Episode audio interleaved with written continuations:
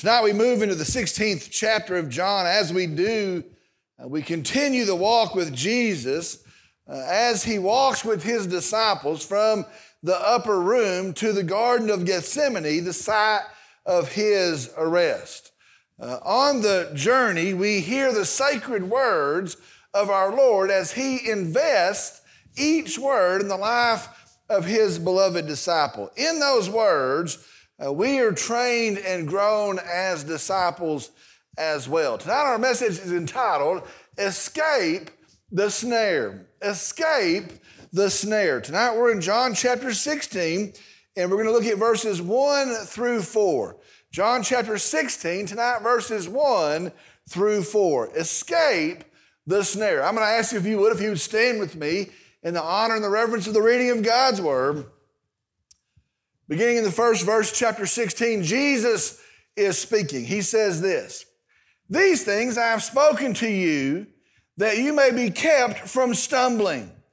They will make you outcasts from the synagogue, but an hour is coming for everyone who kills you to think he is offering service to God. These things they will do because they have not known the Father or me. But these things I have spoken to you, so that when their hour comes, you may remember what I told you of them.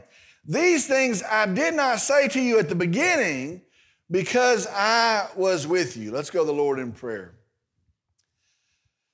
Dear Heavenly Father, we come tonight. We're thankful for tonight.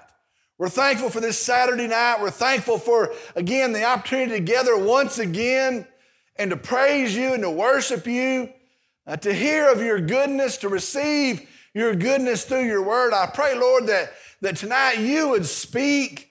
I, I pray it would be a marvelous thing, a tremendous thing. And I, I pray, Lord, that we as your people would be blessed and that we would be a blessing to you. I pray, Lord, that those that, that hear tonight that do not know you, I pray that in the hearing of the good news, that this might be the very night that they trust in you, that they turn to you in faith.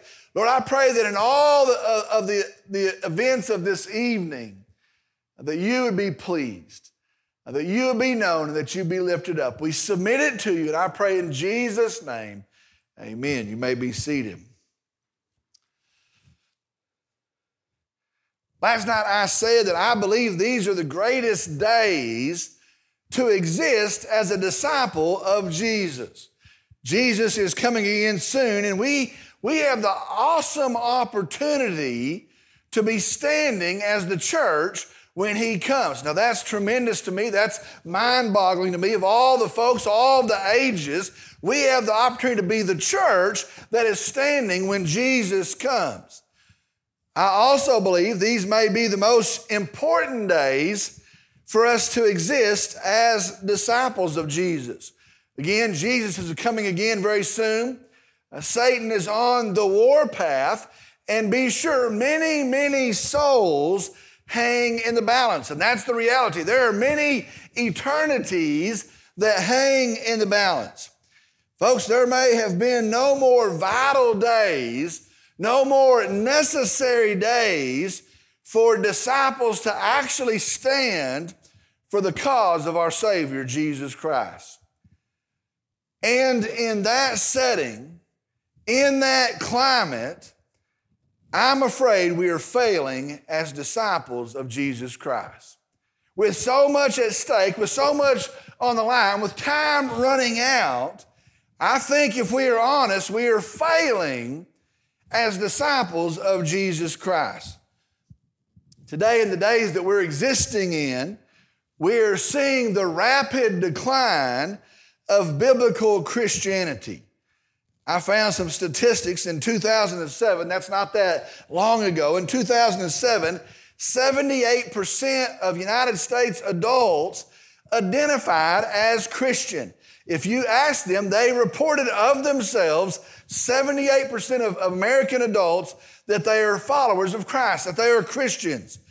In 2019, that number has decreased to 65% of American adults. Can you imagine that? In just those short years, now 65% it has declined to report themselves as followers of Christ. Another poll uh, that has been taken since 1937 reports for that the very first time in the history of this report that less than 50% of American adults are members of a church. And that's any church, any denomination. Less than 50% for the very first time are members of a church. That, that survey goes on to say the majority of those state that they do not consider church membership to be important. In their Christian walk, in, the, in their day to day activities, they do not believe church membership to be important. Since the coronavirus, listen to these statistics one in three, 33%, one in three have stopped participating in the church life, in the life of the church, even as much as watching a video. You understand that? 33%, one in three, have ceased operating, participating in the local church. Only 35%, the same study, only 35% are still participating in the church in the same capacity as they were before the virus. Only 35% are still as active as they were before the virus. Another poll from 2021, very recent, says that over half of those professing faith in Christ on their own admission are not practicing their faith. Now, there's a problem with that. We know that. But, but over half of those who say they were following Jesus Christ on their own admission say they are not practicing their faith. Now, the reasons they do not have time was the main one. The second one was they do not know how to practice their faith. Now, I can keep on going. There's a whole bunch of statistics, but I want to tell you the reports look very bleak. And I believe the reality is we have failed and we are failing to produce trained, equipped, enthusiastic, resolved disciples of Jesus Christ. And I believe that. That's the truth. We're, we're failing to produce equipped, excited, resolved, committed, trained disciples of Jesus Christ. Let me tell you something, and Satan is rejoicing. In our study of John, we have seen the truth of Jesus laid out. We have seen the truth of the gospel confirmed. And through that, and I believe picking up steam, we have seen the importance of disciples. We've seen the importance of the original ones, and we've seen the importance of, of the ones now, us as well. My call tonight on 971, disciple of Jesus Christ, is this let's go. That's my call tonight. It's, it is as simple as that. Let's go. Our Savior is King. Our world is in need. Our gospel is good news. Our God so loves, and we need not one more thing. And so, my call is disciple of Jesus Christ. Let's go. Let's go. This is our purpose. This is our purpose. Let's go. Tonight in our verses, we again find Jesus building his disciples. Just hours before the cross, he is still investing in his disciples, training, equipping his disciples. Jesus continues. Let's go to our verses, chapter 16, verse 1. Jesus continues. These things I have spoken to you so that you may be kept from stumbling. Jesus says, These things I've spoken to you so that you may be kept from stumbling. Jesus starts off and he says, These things. Now, on a broad sense, he has told them this very night to put, a, to put aside their pride. He's told them, You're going to have to put your pride aside. He has told them to serve in humility. To be a disciple, they're going to have to serve in humility. He has told them to serve at the cost of self. He has told them they're going to have to love one another. He, in fact, says that is the command love one another. He has told them to abide in Christ. Let me tell you something right here. I think when I'm done with this, I'm going to preach a sermon series on abiding in Christ. Listen, disciples, we have to get close to Christ. We have to stay close to Christ. We have to be in Christ. Now, it may not be 100 nights, but it might be. We have to abide in Christ. That's what he tells them. They have to abide in his word. He tells them they have to walk in the Spirit. We are filled with the Holy Spirit, and we're to walk in the filling and the leading of the Holy Spirit of God. He has told them all of those things on this single night. And then he has told them what to expect from the world hatred, persecution, trouble. He said these things are what you can expect. As sure as day, you can expect these things. They are coming hatred, persecution, trouble. These things, the verse continues, I have spoken to you. These things, those things, Jesus says, I have spoken to you. Now it's for a reason. He says, so that you may be kept. The word kept translates saved, withheld. So you may be saved from. So you may be withheld from. So you may be kept from stumbling. That's what Jesus says. These things I've spoken to you so that you may be kept from stumbling. Now, we read stumbling and we think tripping or faltering. We think something like that, stumbling. The word stumbling in the original language, in the Greek, literally translates caught in a trap or snared snared. So, see this tonight. As a disciple, be sure of this Satan wants to ruin you. Now, it doesn't matter to him how he does it, but he wants to ruin you. Satan wants, as a disciple of Christ, he wants to ruin you. As a disciple, the world wants to derail you.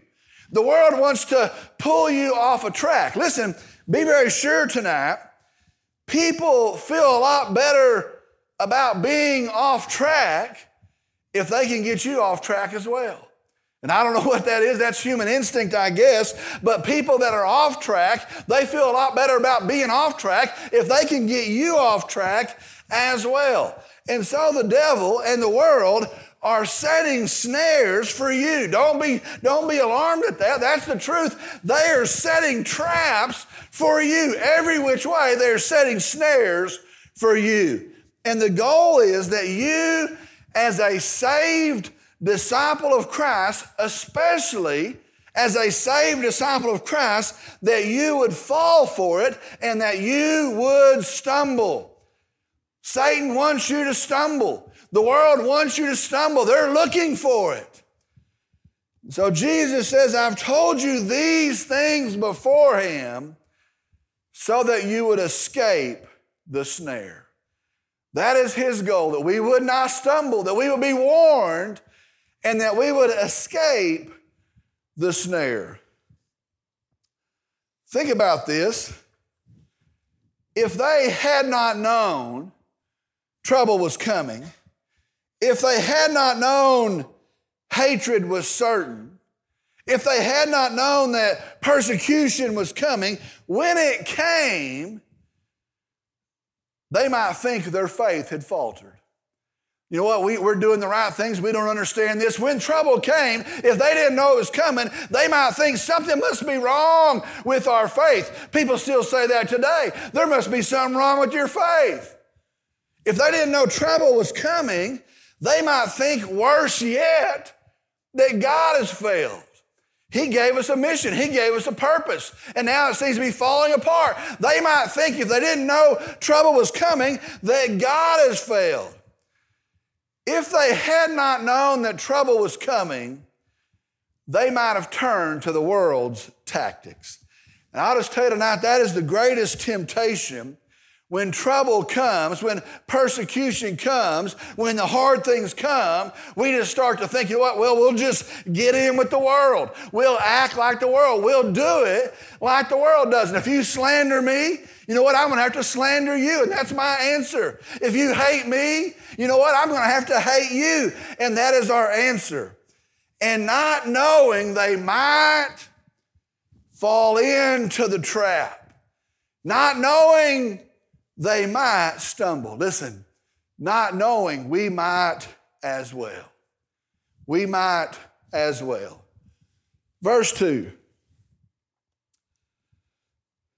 They will make you outcast from the synagogue, but an hour is coming for everyone who kills you to think he is offering service to God. Listen to that again. They will make you outcast from the synagogue, but an hour is coming for everyone who kills you to think that he is offering service to God. Jesus says here, they will make you outcast from the synagogue. That was a great fear of a Jew. That was a great fear of a Jew. That is why the Jewish leaders had so much power. Sometimes you wonder, well, why do they have so much pull? Why do they have so much power? Well, this was a great fear of the Jews. You see, it wasn't just to be put out of the synagogue, it wasn't just to be excluded from worship. They couldn't go to worship. No, for a Jew, it was to literally be cut off from all of life. Other Jews would not do business with you. Other Jews would write you off. Your family would say, you know what, you've gone a different direction, and they would disown you. They would pull back from you.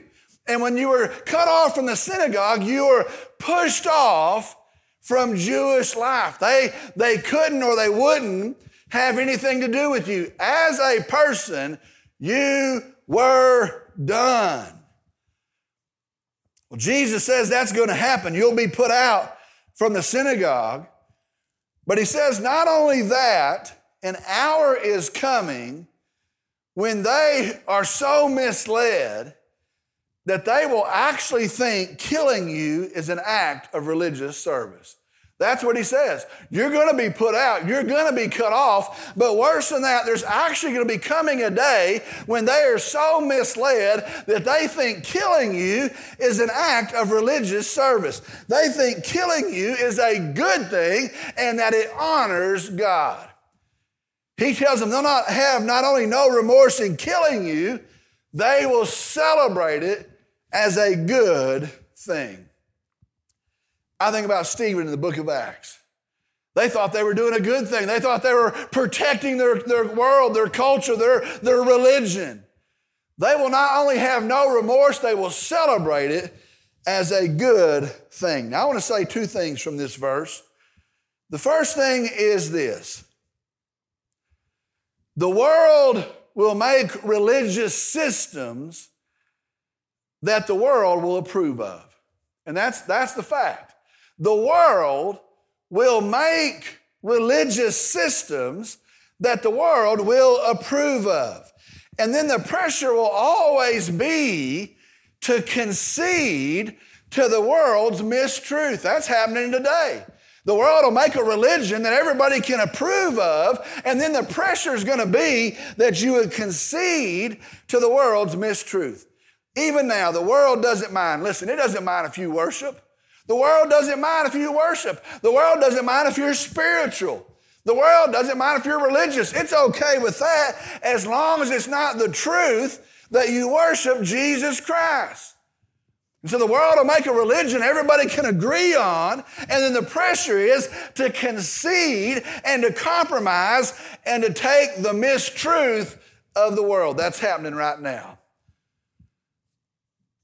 Today we live in a day, and it's Satan's doing, when people say, you know what, we don't want to upset folks. We, we don't want to tell somebody something that might hurt their feelings.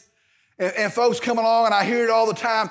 Isn't it all the same anyway? It's all the same anyway. And Oprah Winfrey comes over here and says it's all the same anyway. And somebody else comes over here and they say it's all the same anyway. And our differences, they do not really matter. And we can just all go together. We don't want to upset anybody.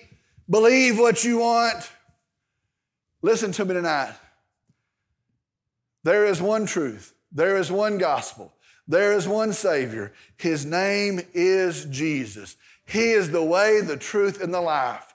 There is no other way. Jesus said it himself. That's the first thing.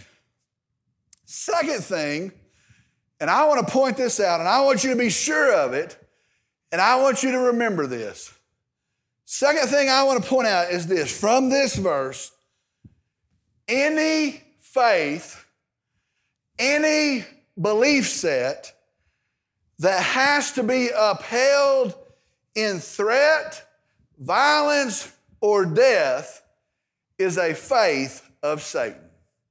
And I want, I want you to be sure of that. If you have to intimidate or you have to kill to uphold your truth, you do not know the truth, and your faith is of Satan all the way through history, continuing today. If you have to intimidate somebody, if you have to kill somebody to uphold your faith, it is not of Jesus Christ, it is of Satan. Be sure and remember that.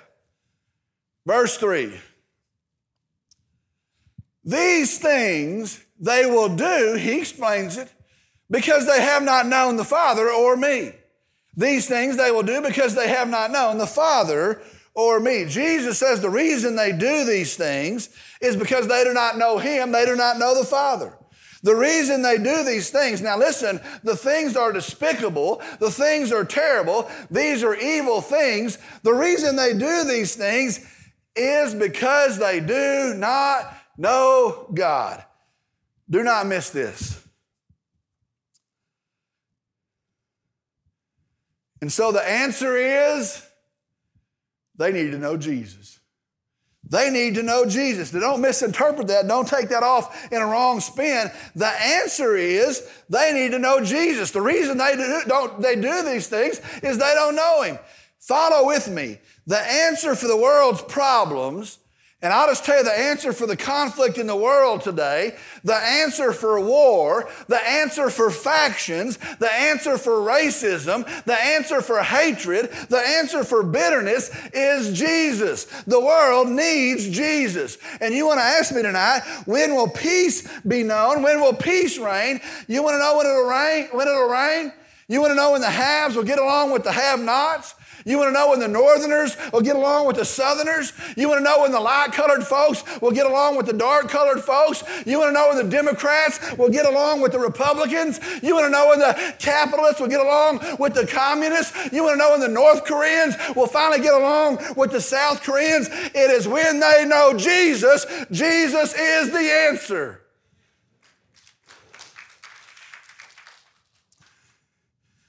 Do you know how many hours and I'm talking hours, have been wasted in peace accords and peace talks and peace treaties when all that needed to happen was that folks would turn to the Prince of Peace, Jesus, and that is where they'll find peace. Jesus is the answer. These things they will do because they have not known the Father or me. Verse 4. But these things I have spoken to you again, so that when their hour comes, you may remember that I told you of them. These things I did not say to you at the beginning because I was with you. He says, These things I have forewarned you of. So when they happen, instead of being ruined, you'll be encouraged. Instead of your faith being torn apart, your faith will be bolstered. Instead of questioning God's plan, you will actually know you're in God's plan. It hasn't fallen apart, you're in God's plan. He ends it by saying to them, These things, again, these things, I did not say to you at the beginning because I was with you. Now, what that means is, there was no need to say them at the beginning because they could turn to Jesus. But very shortly, Jesus won't be with them. And so now he's preparing them, telling them these things. Here's the point to that they were to be And we are to be now growing as disciples. That's what they were supposed to be doing. That was the plan. That's what we're supposed to be doing as well. We're supposed to be becoming stronger as disciples. We're supposed to be having a deeper faith as followers of Christ. We're supposed to be now having a deeper commitment than we did three months ago or, or, or, or three years ago. Our, our commitment is supposed to be deeper. Yesterday, I started by telling you four things that impactful end day disciples are going to need. Four things that impactful end day disciples are going to need. Remember these? A true knowledge of Jesus, a deep understanding of the gospel, a radical commitment to both, and an uncompromising resolve to stand. Here's the question tonight. We're about to end it. Are you, you, growing as a disciple? Do you have a true knowledge of Jesus? Is it growing? Do you, do you have a deep understanding of the gospel? Could you explain it? Is it growing? Do you have a radical commitment to both? Is that becoming the priority of your life? Do you have an uncompromising resolve to stand? You know what? I'm going to stand come what may. Are you growing as a disciple? I'm going to end with three things tonight. Three very practical things, and here they are. The first thing tonight is this start where you're at. Start where you're at. Sometimes we think, you know, I'm so far behind, I've messed around, I've missed so much time, I, am I'm, I'm this age, and I can't believe it. Let me tell you, here's the first thing start where you're at. You can't start any place other than where you're at, but go ahead and start where you're at. There's no need to be embarrassed. There's no need to sit around and regret. Start tonight where you're at. You know what? God wants to grow you as a disciple of Jesus Christ. Start where you're at. Second thing is this if you have stumbled, he says, These things I tell you to keep you from stumbling. If you have stumbled, ask God to forgive you and then leave it there and move on. And you say, well, man, I sure made a mess of that thing. Or I, I knew the right thing and I did the wrong thing. Or I, I wish I'd have never done that and I sure messed this thing up. If you have stumbled, ask God to forgive you. He will. Leave it there and move on. It's time to grow as a disciple of Jesus Christ. And the third thing is this let's go. Let's go. There is a great need. Eternity's hang in the balance. And if we'll be obedient, the greatest days are still ahead. The greatest days are ahead for a disciple of Jesus Christ. Third thing is this let's go. Let's go. Pray with me, if you will. Dear Father, we come and we're thankful for your truth. We're thankful for your word. We're thankful for your encouragement. Lord, I, I pray that the fruit of, of 71 days of hearing you, of hearing your voice, would be first off that you're glorified, first off that you're known. I pray that those that don't know you, that they, they hear of you, they turn to you in faith. But I, I pray, Lord, that the great fruit of these hundred days will be that disciples are sure of who you are and they're sure of your great gospel and they're, they're committed to both of those things and they're resolved to stand. Lord, I pray that what you're doing, you're building, you're equipping the same as those that were walking with you on that night you're preparing us on these nights to stand and be a witness to a lost and dying world. Lord, I pray we're growing as disciples. Stir in our hearts, move in our thoughts. Lord, use us for your namesake, for your cause, for your glory. Lord, again, I'm thankful for this night, for this opportunity. I pray as we begin to close it out, I pray that you would continue to speak. I pray in this time of invitation that our hearts' responses, whatever they are, would bring honor and glory to you. Lord, we give it to you, we trust it to you, and I pray in Jesus' name, amen. We're going to close this Saturday night with a time of response, a time of invitation, a time to respond to the truth of God's word. And your response may be different than somebody else's. Maybe you're here tonight and you're a follower of Jesus Christ, and you say, Yes, I, I trust him. But you know what? You say, oh, I feel stagnant as a disciple. I'm not growing. I haven't been. I got distracted like these folks. I thought there wasn't enough time. Maybe your response now is to say this I'm going to start where I'm at. I'm going to start tonight and I'm going to commit anew tonight. Maybe that's your response. Maybe you're listening tonight. Maybe you're here tonight and you've never trusted Jesus Christ. And you do not have the peace and the hope that we have in our finished work of our Savior. And maybe your response now is to say, Jesus, I trust you. I believe you died for my sin. I believe you're resurrected, that you live again. I believe my hope is in you. And so, for the salvation of my sins, for my salvation, I call you my Savior. I trust you. Maybe that's your response tonight. Maybe your response is to take a step of faith and say, Well, I need to follow in believers' baptism. And I've been recently saved, or it's been some time back, but I need to follow in believers' baptism. And your response is to say, I want that to stand, and you come and let's set a date for that as well.